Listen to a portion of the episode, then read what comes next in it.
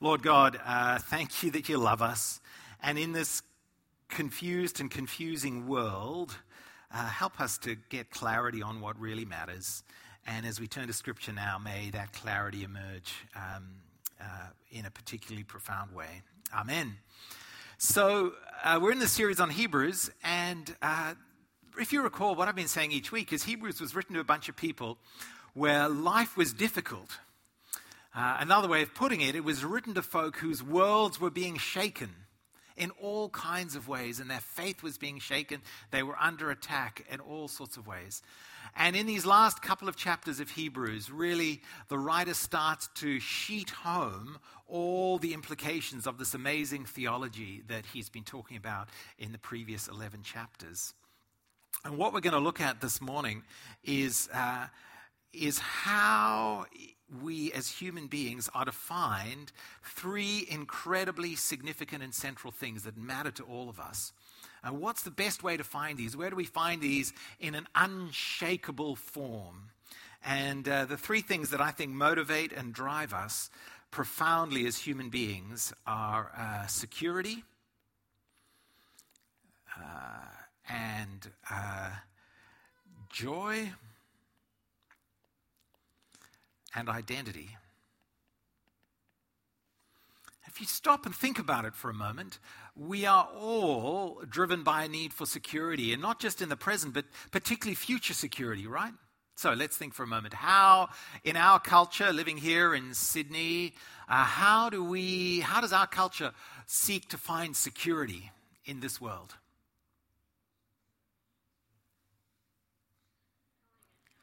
Sorry, buying a house? Sorry? House, a car, and a beautiful wife. Yeah, that's awesome. Yes. Um, okay, a house that you own, and a car that you own, and a Police, law and order, good job. Yeah. Sorry? Pension. Pension, superannuation. Big driver, right? Locks on the door. That's it. Guns in the gun cabinet. No, sorry, that's America. Um, yeah, so we are we're massively oriented towards security, and and actually, what we normally do is we find our security. We buy our security, don't we? Um, even a, a, house, a car, and a beautiful wife, these things typically gravitate to people, with, to men with money. I hate to say it. Um, but it is true. We, we, we trust our money to secure us in the future against, you know, changes, right? Um, how does that always work for us? How secure is, how, what is, is the security that money buys real? How secure is it? It's, it can go really quickly, can't it? Uh, quick question. It's the uh, 30th anniversary, 40th, 40th anniversary of what great financial event? Isn't it 40? 87. 30. 30. Thanks, Ian. I was thinking 30. Wall Street, yeah, yeah, Black Monday, lose 25%. So actually, uh, you know, uh, you, you, can, you can wake up one morning and discover that, you know, a quarter of your net worth has evaporated or more. Vastly more when you add leverage to the piece like we in Australia have done. So, how secure is it? Not so. It's easily shaken. Our whole financial world can be shaken. All you need is a war on the North Korean, on the Korean Peninsula, a global pandemic of flu, uh, you know, civil unrest in China that shuts down Chinese growth and outflow of Chinese money, and uh, you know, interest rates jump up three percent, and the massive bubble of economic security upon in which we inhabit as Australians can just go like that, right? It's happened before. It'll happen again. But yet we still persist, don't we? So, uh, what about joy? Where do we look to? What do we look to for joy in our world? Food. It's nothing quite like smashed avocado and a double shot flat white. That's right. That is uh, joy. Their God is their stomachs. Aren't we obsessed with it? We, we're so obsessed with it. We, you know, some of the best rating TV shows are these stupid programs where it's not just enough to eat the food, you've now got to watch people make the food on your behalf. We're all too busy and stressed uh, and tired to make it ourselves, but somehow I can find joy from food if I watch you make it. It's really weird. I just, you might guess, I totally don't get that. I have an extraordinarily pragmatic uh, arrangement with food. I eat it, it keeps me alive, that's about it. Um, what else do we look to for joy? Relationships, people. What was that? Wine, did I hear? Wine. Yeah, relationships, wine. Well, the rabbis, that's a, that's a more biblical one. The rabbis have always said, without wine, there's no joy. And if you want a whole sermon on that, go back online and look at my sermon on John chapter 2 and the wedding at Cana. Wine, alcohol, uh, relationships. How unshakable are those? How lasting are those? You know, the irony is, as, peop- as we get older, we, we, we tend to you know, develop an appreciation of fine food and wine, right? Well, we, we all like wine, and particularly men. There's this thing I've noticed in my peers and in, in older folk, like as we age, we build a wine cellar and we become more and more, you know, we pontificate with ever greater clarity around the types of wines we enjoy. And, but you know, the truth of the matter is, is as we age, our capacity to actually taste difference because our smell receptors declines. So it's all a great big sham. We can actually appreciate less. That's the only reason we enjoy red wine more, because you can taste it less. Speak to any kid. Do you wake up as a five year old with your, your, you're able to smell and taste the full range of experiences, and you go, man, I love red. You only enjoy red wine as you increasingly become dulled in your senses, right? And then you pontificate and punce on about how wonderful it is, and you know, hints of black currant and coffee on your. Ah, come on. That too will pass. How about relationships, right? Are they unshakable? Oh. Man, all it takes is a, you know, your front wheel to clip the back wheel of the person in front of you, and suddenly your life gets shaken, right? Now, Angus is okay, and but it doesn't take much. He's still friends with Doug. It wasn't Doug. For those of you who are visiting, one of our members here had a bike accident last Sunday morning, and there's a group of guys who go cycling, and it wasn't Doug who, yeah, it was someone else. So, you know, uh, it doesn't take much, right? It doesn't take much to shake our world of relationships, and suddenly the joy goes. Uh, it doesn't take much. What about our identity? You know, where do we find a sense of self? What, what makes us mm, who we are? You know, work, work, solitude, yeah, family, possessions. A closer walk with Jesus. Thanks, Lindsay. That's, a, that's, that's the end of the sermon. You're, you're, you're wrecking the, the narrative suspense I'm trying to build up here. Thank you. Yeah. Look, um, uh, how many people do you know who've built a sense of self on their work and then found that work's been taken away from them? Man, my mum was a, a, doctor till she was 75 and then was forcibly retired because she couldn't, even with taking notes, remember what she'd said to the, the patient. like, her memory was really shot. She was, you know, and she'd hidden it so well, like many smart people do. By eventually, someone figured out, like, you know, she really couldn't remember. Um, but the, for her, her whole world disintegrated because her identity was her work. Uh, you know, um, they used to say at medical school when I was there, you know, you, you enter as a person and you leave as a doctor. Right? That is your sense of self, particularly prone in the, to, to those of us in the profession. But it's shakable, it goes, right? Possessions go. The opinion of others turn on a dime. We actually build our sense of self very often from what other people think of us. It's called a reflected sense of self. And what's that like? I mean, our kids are, the, the, the millennials and below are, are uh, you know, building their sense of self on the reflected opinions of hundreds of their friends constantly as they carefully curate their uh, Instagram and Snapchat selves and rely upon the feedback they get from those things to have a sense of identity. And that's very shakable. Oh my goodness, that can turn. If you've ever watched, I mean, I'm sure you've seen this, how quickly an online crowd's uh, view of you can change like that the approval, the opinion of others, relationships, achievements, money. We build our sense of self on these now. they're all shakable. and the question for us is where do we find an unshakable place to get these things? And Hebrews has the answer. Hebrews says some amazing things about this.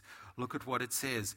We are going to come to how do we get this? You have come. It's a it's a present tense describing our experience. You've come to mount zion to the city of the living god to the heavenly jerusalem. This is all about uh, future security right? In the ancient world as it is today where you found security was in a city if you could, and if you were a villager, if you were a subsistence farmer in the ancient world, you were unbelievably vulnerable. Anyone could come in, uh, kill you, overpower you, steal your women and children, uh, steal your crops and your livestock, and, and be off, you know. But in a city, you had walls, and they could protect you. And uh, what the book of Hebrews is saying is listen, you're not, you, you've come not to a city that could fall over be shaken and be destroyed. You've come to a city that gives you complete, utter, eternal, lasting security. You've come to the city of God, the place where He will be your wall, where He will be your foundation, where He will be your protection. There is your security. St. Augustine uh, wrote a book called The City of God. And he said there are really uh, two cities in the world. There is the city of Beeping, and the city, there's the city of man, as he called it, city of people, and the city of God. And Augustine was, wrote this book after the fall of Rome, the city of Rome. Let's just see what's beeping. Can we just figure out who's beeping like that? Is it the kitchen?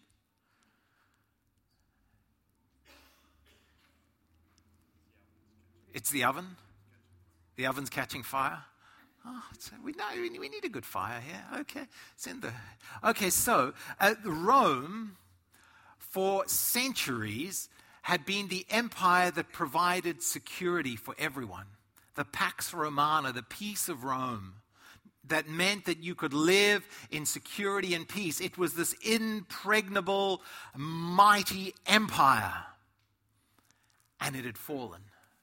I think 410 AD the sacking of Rome, destroyed. This was an event that shook the foundations of civilization. People of faith, people not of faith, everyone. If Rome can fall, then nothing and no one is secure. And, and St. Augustine wrote a book called The City of God, and he said, Listen, Every human city is going to be shakable, is going to fall. The only city that won't fall, the only thing in the world that provides ultimate security is not the city of man, but the city of God, this habitation that God has made for us. So we need to learn to say our fundamental security lies in being citizens of this city. Everything else will go. Everything else will go. But you have come. You have come. It's your current possession. We live with dual citizenship. you know, I don't see anyone here, but this isn't citizenship that will preclude you from standing for Australian Parliament. uh, this is citizenship that is, uh, is far greater than that. It says you can, be, you can be a citizen of Sydney, you can be a citizen of Australia, but your ultimate security comes if you live in the city of the living God, the heavenly Jerusalem. So that's the first thing it gives. The, the Hebrew says, look, look to the city of God for security. Where, where else does it says, so you've also come, what else have we come to? You've come to thousands upon thousands of angels in joyful assembly. Well, it says, if you, what do we really find in God? We find joy, don't we? Uh, we find joy. How so? Well, if you thought, do you ever think much about angels? No, probably not. Uh, you, I've been thinking quite a bit about angels, and actually, when you read the Bible, angels are everywhere. I think our spiritual lives could be greatly enhanced by a lot more focus uh, and thinking about angels. Because wherever God is in the Bible, there are angels. right back from the start in Genesis 3 when Adam and Eve get cast out of the garden in that story. And they look back, what's there guarding the entrance to the garden? An angel with a flaming sword. There's angels everywhere. When Jacob encounters uh, God in the desert, there are angels. There are angels everywhere. When Jesus comes, there are angels. There are, there are angels everywhere. And uh, what the writer to Hebrews says is listen, if you want real joy, here's the thing. You've come to a place, to a situation, to a, an existence where you are part of an ecstatic party of myriads of angels, spiritual beings. So, uh, this is the, um, I don't know if you've noticed this, but this little word here, joyful assembly, actually uh, is an interesting Greek word that really can be translated like an ecstatic party. so, in this world, this spiritual realm that Hebrews is saying, there are countless gazillion spiritual beings in complete joyful ecstasy continually. And we're part of that. We've been dropped in to a spiritually ecstatic eternal party of joy that can never end. That's pretty cool. That's a picture of church, right? Right? Yeah, sort of. On a good Sunday. well, think about this. It's, it's actually more profound than just angels. What is filling the angels with so much joy? Why are they so happy? And why can we be so happy as we join with them in this party? Well, uh, let's, let's think a little theologically here. Uh, the Bible says the, the central claim of Christianity is that the heart of the universe is a God who is a triune community of persons in joyful love. So, God the Father, God the Son, God the Holy Spirit have always existed forever and for always in a community of love. Okay, now, What's the greatest joy we can have in life as persons? Well, it's to be in the presence of someone we adore. When you're with someone who you just adore, that is incredibly wonderful, isn't it? What, though, that's not actually the greatest joy. What makes that experience even better? I'm with someone I adore, and that's amazing. What makes it even better? if they adore me back. Ha! If two people in a relationship of mutual adoration is the greatest joy that we can experience. And what the Bible says is the very heart of the universe is a triune community of mutual adoration Father, Son, and Spirit loving each other. The Son loves the Father and adores the Father, and the Father loves and adores the Son, and the Holy Spirit loves and adores the Son, and the Son loves and adores the Spirit. And this goes on forever and for always. And then there are, uh, there's a myriad of angels, of spiritual beings that are drawn into that love who find their greatest joy in adoring adoring this community. And what the Bible says is that joy is available to you and to me. Think about it. Our greatest, lasting, unshakable joy is to be drawn into the very experience of the love of the Father and the Son and of the Holy Spirit. So we become people who forever and for always just adore God just, uh, and we, we are so full of love for God. It, it, it is our greatest joy. But even more profoundly than that, we are invited into a reality where the triune God of the universe adores you. The, if you've ever been really adored or loved by somebody else, that is just a glimpse a foretaste of what it must be like to be adored by the greatest, most infinite, powerful, exquisite being in all of reality. Imagine being adored by God. Like, what, what in this world can compare? Have you thought about that for yourself?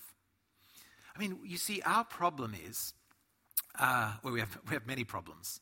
And you'd say, Yes, Mark, I know. I look at you and I see all your problems. But listen, I think probably my biggest problem, and quite possibly your biggest problem, is this. I believe the lie that if I really follow God, I'm going to be just slightly miserable. Don't we? Like, if I'm really serious about God, it's somehow I'm going to be condemned to a slightly lesser life. You know, when you think of the word Puritans or puritanical, does that, does that exude joy? Pure, like Christianity, you're, you're a bunch of wowsers. And, and if you, you know, you've got to come to God and out of duty and, you know, follow Jesus and he'll make you miserable, but at least you'll be saved. For what we don't really know, eternal misery. I don't know. The, this, that's a lie. And you see, when I understand that at the heart of the universe, God's plan for me, and actually what He says my present experience should be and is, is that I know what it's like to be adored by God and in return to adore God. And that is the greatest joy imaginable. I think that starts to change everything. That's my source of unshakable joy that I'm I have come into this ecstatic party.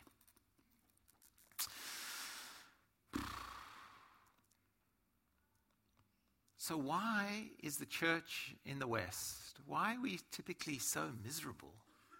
Well, not miserable, we're just kind of, yeah, yeah.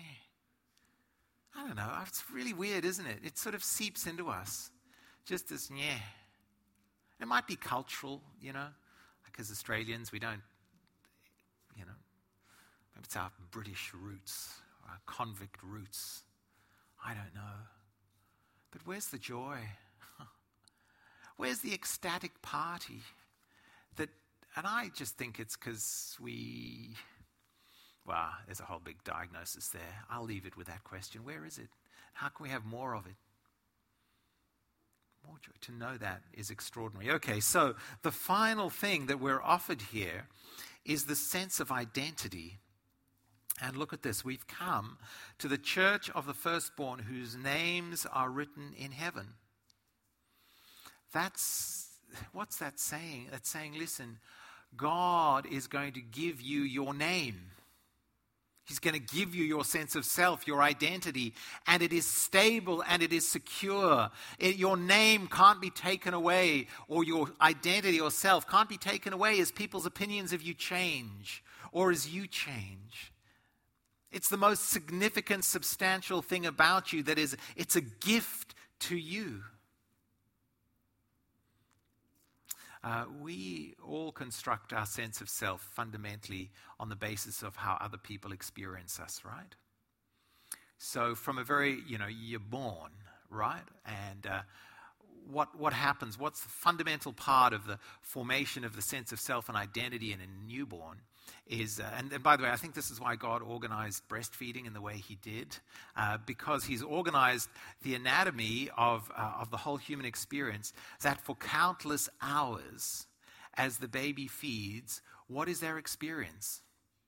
Their experience of the other is of complete safety, security, nurturing love, and looking up into the gaze of mum. And what they find in the gaze of mum is somebody who loves them, and you build a sense of self. That, that I am loved as they look at I am loved. The world is a good place. I am valuable. I am nurtured. And that's the right from the start, our sense of self is given to us by how other people think of us. But listen, is our experience of how other people think of us and relate to us always as good as a mum uh, breastfeeding their beautiful little child? Well, no. Like, actually, the deepest wounds on our souls come from how other people make us feel about ourselves and how we see ourselves in the gaze of others. You know what that's like.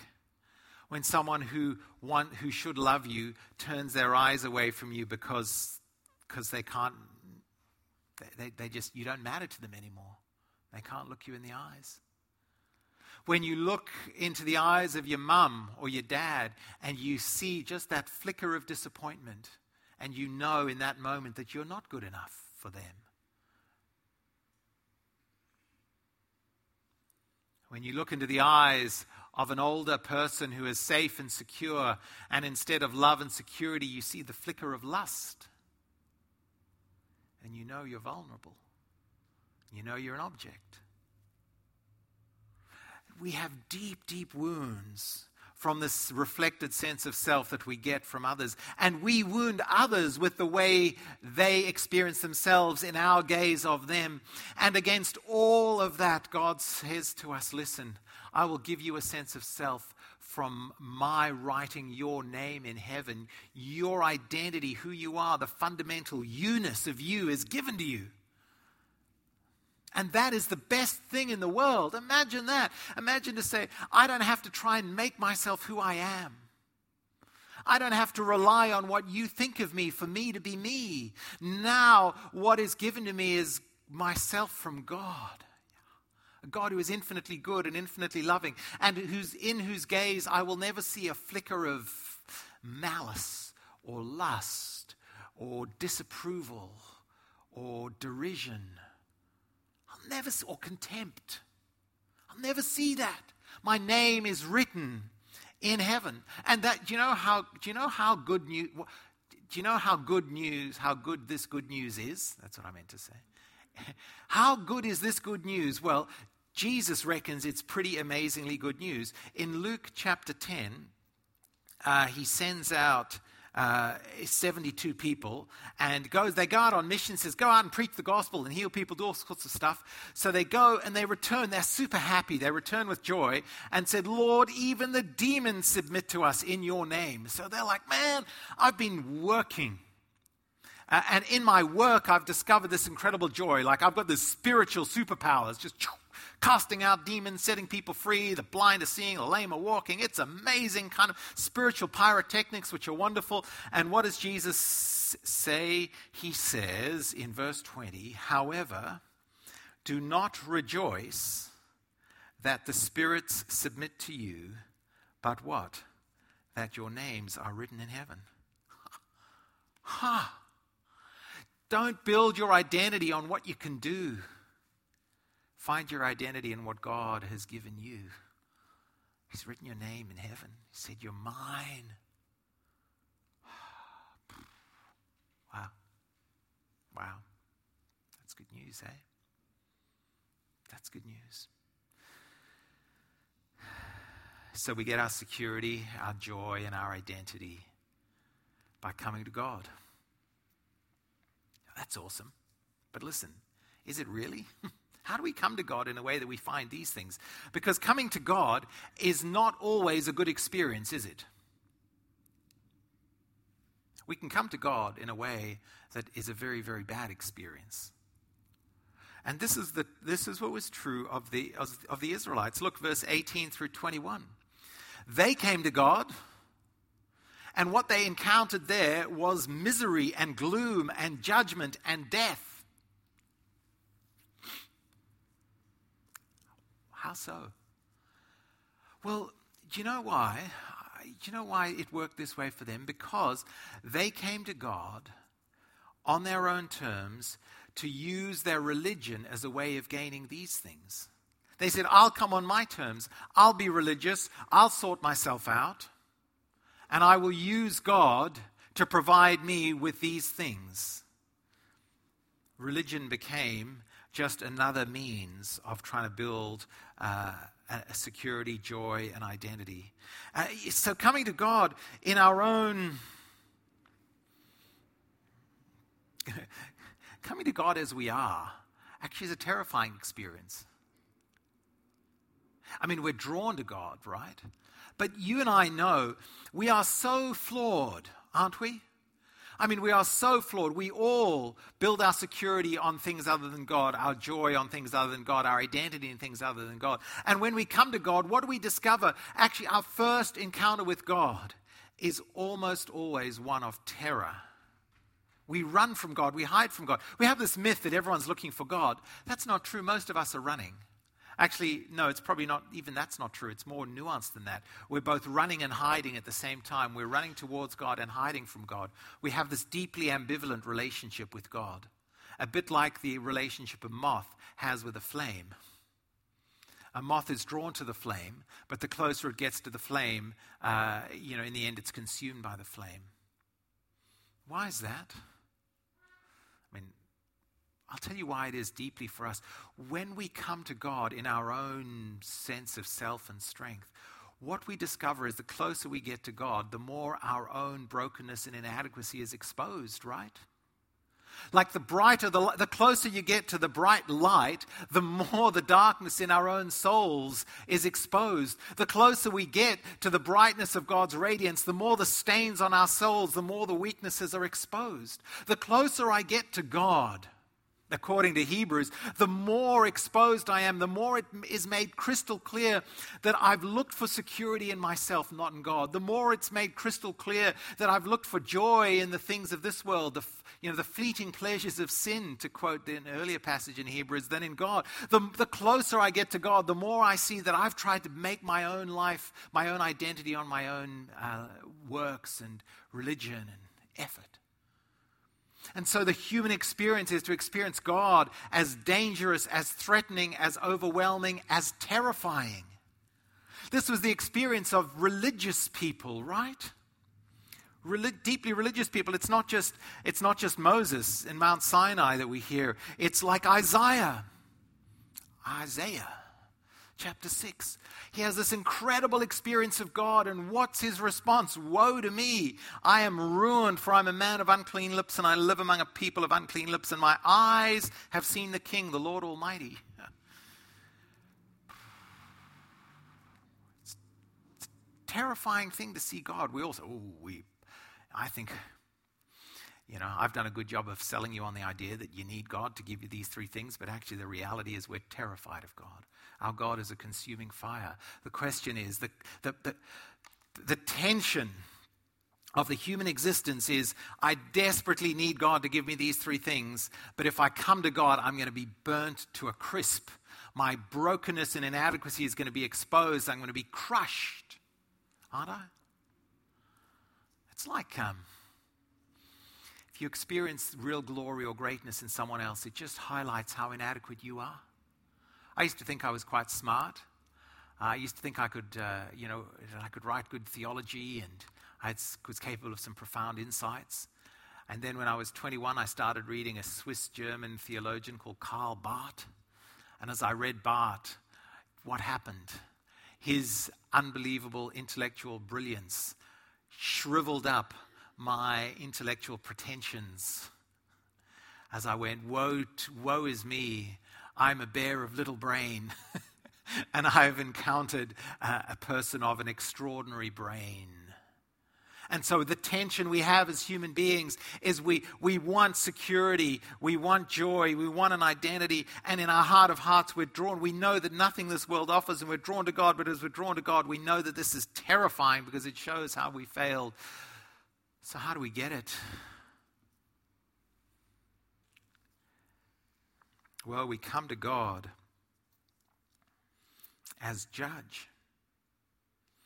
You have come to God, the judge of all. You go, how's that good news? To the spirits of the righteous made perfect, we've come to Jesus, the mediator of a new covenant, to the sprinkled blood that speaks a better word than the blood of Abel.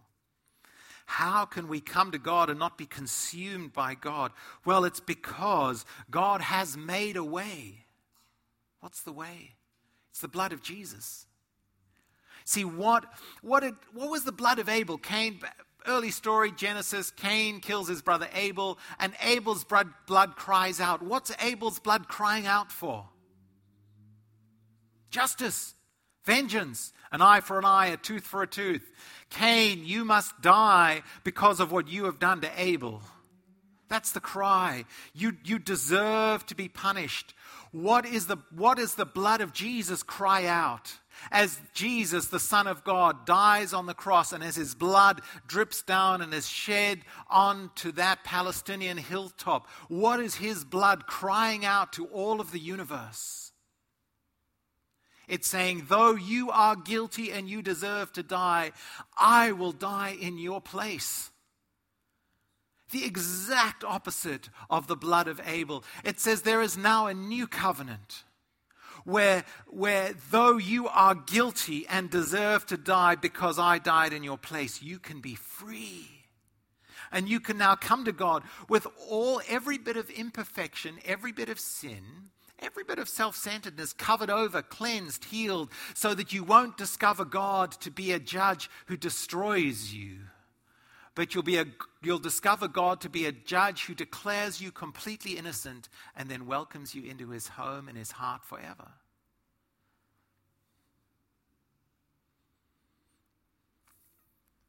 There's one last metaphor that makes this so powerfully real. It says at the end, Our God is a consuming fire. That's right. The consuming fire of God is designed to burn off every impurity, every bit of evil, every bit of injustice in us and in this world, to purify the world. But now, the problem that the Israelites discovered in Hebrews, that we saw in Mount Sinai, is if God's presence burns off all impurity, then no wonder we're in trouble because we are so full of impurities. But yet, the consuming fire of God has fallen in one place already, so it doesn't have to fall again. Where's that? Where's the safest place to be when there's a bushfire coming, apart from your swimming pool or somewhere else? You want to be on a place that's already been burnt because fire can't burn the same thing twice. So that's why you backburn. You create this place of safety where the flames can't come. And what Hebrews is saying is listen, on Jesus, the consuming fire of God to purify everyone from sin has fallen on Jesus Christ. And so the way we can now come to God and not be consumed is to stand on the place where his fire has already fallen to come to Jesus and hold on to Him and say, His fire has fallen on Jesus.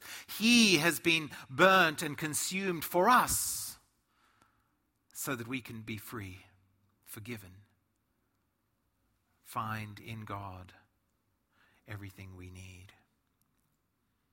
And this is an unshakable reality. Why? Because on the cross, not only did Jesus' blood speak a better word, not only did the fire of God fall on Jesus, so that it won't have to fall on us. But on Jesus, the world was shaken in our place. The shaking down, the judgment, the pulling apart of all reality that happens when we build our lives on things other than God. This happened to Jesus on the cross. I don't know if you've ever read these words, but this is what it says in Matthew 27. What happens at the moment of Jesus' death? The curtain of the temple was torn in two from top to bottom. And then what happened? The earth shook. Judgment came the shaking of the world, the breaking down of and crushing of everything that has been built on a foundation other than God happened. The rock split, the tombs broke open. Uh, and when the centurions and those with him who were guarding Jesus saw the earthquake and all that had happened, they were terrified and exclaimed, Surely he was the Son of God. At the death of Jesus, the world was shaken apart, judgment came. So that for those of us who now trust Jesus, will never be shaken apart. And we can build our lives on this unshakable foundation. so come to Jesus. That's it. That's it. Don't come to God trusting in your own righteousness, trusting in your own achievements. Don't make God just another thing you use to try and build a life of security or joy or identity. Just come to Jesus. You've done it all for me. And find in Him everything and more that you've ever longed for. How about it? Are you there? Are you there? Are you trusting Jesus more than anything else? And, there, and, and, if you are, the, the, the end result will be thankfulness and worship. That's how the passage ends. Are you there? I want to, I mean, I, you know, friends, it is possible to sit in church your entire life. Actually, you need to go home to eat and so on. But like you can come to Sunday services and be in small groups your entire life and never make the shift from God as a consuming fire, who I'm sort of slightly scared of, to, to, to a deep, change my heart encounter with Jesus. So now I find in him my entire security, joy, and identity. I think it would be a great tragedy, wouldn't it? If we never really came to Jesus.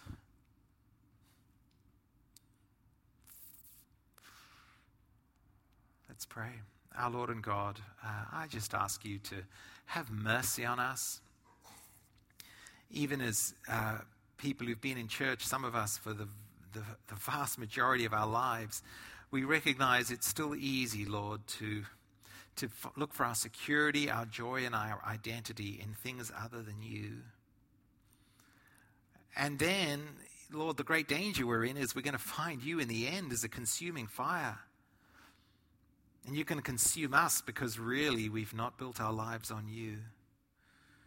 And so the shaking of this foundation of the world will, will, will kill us, Lord. And I beg you that this morning you will just speak to us and work on our hearts so that we'll know this morning that we are trusting solely in Jesus and his life and death and resurrection for us, that we'll be clinging to him, we'll be standing under the burnt ground of the cross, we'll be, we'll be listening to the, the better word of the blood of Jesus for us.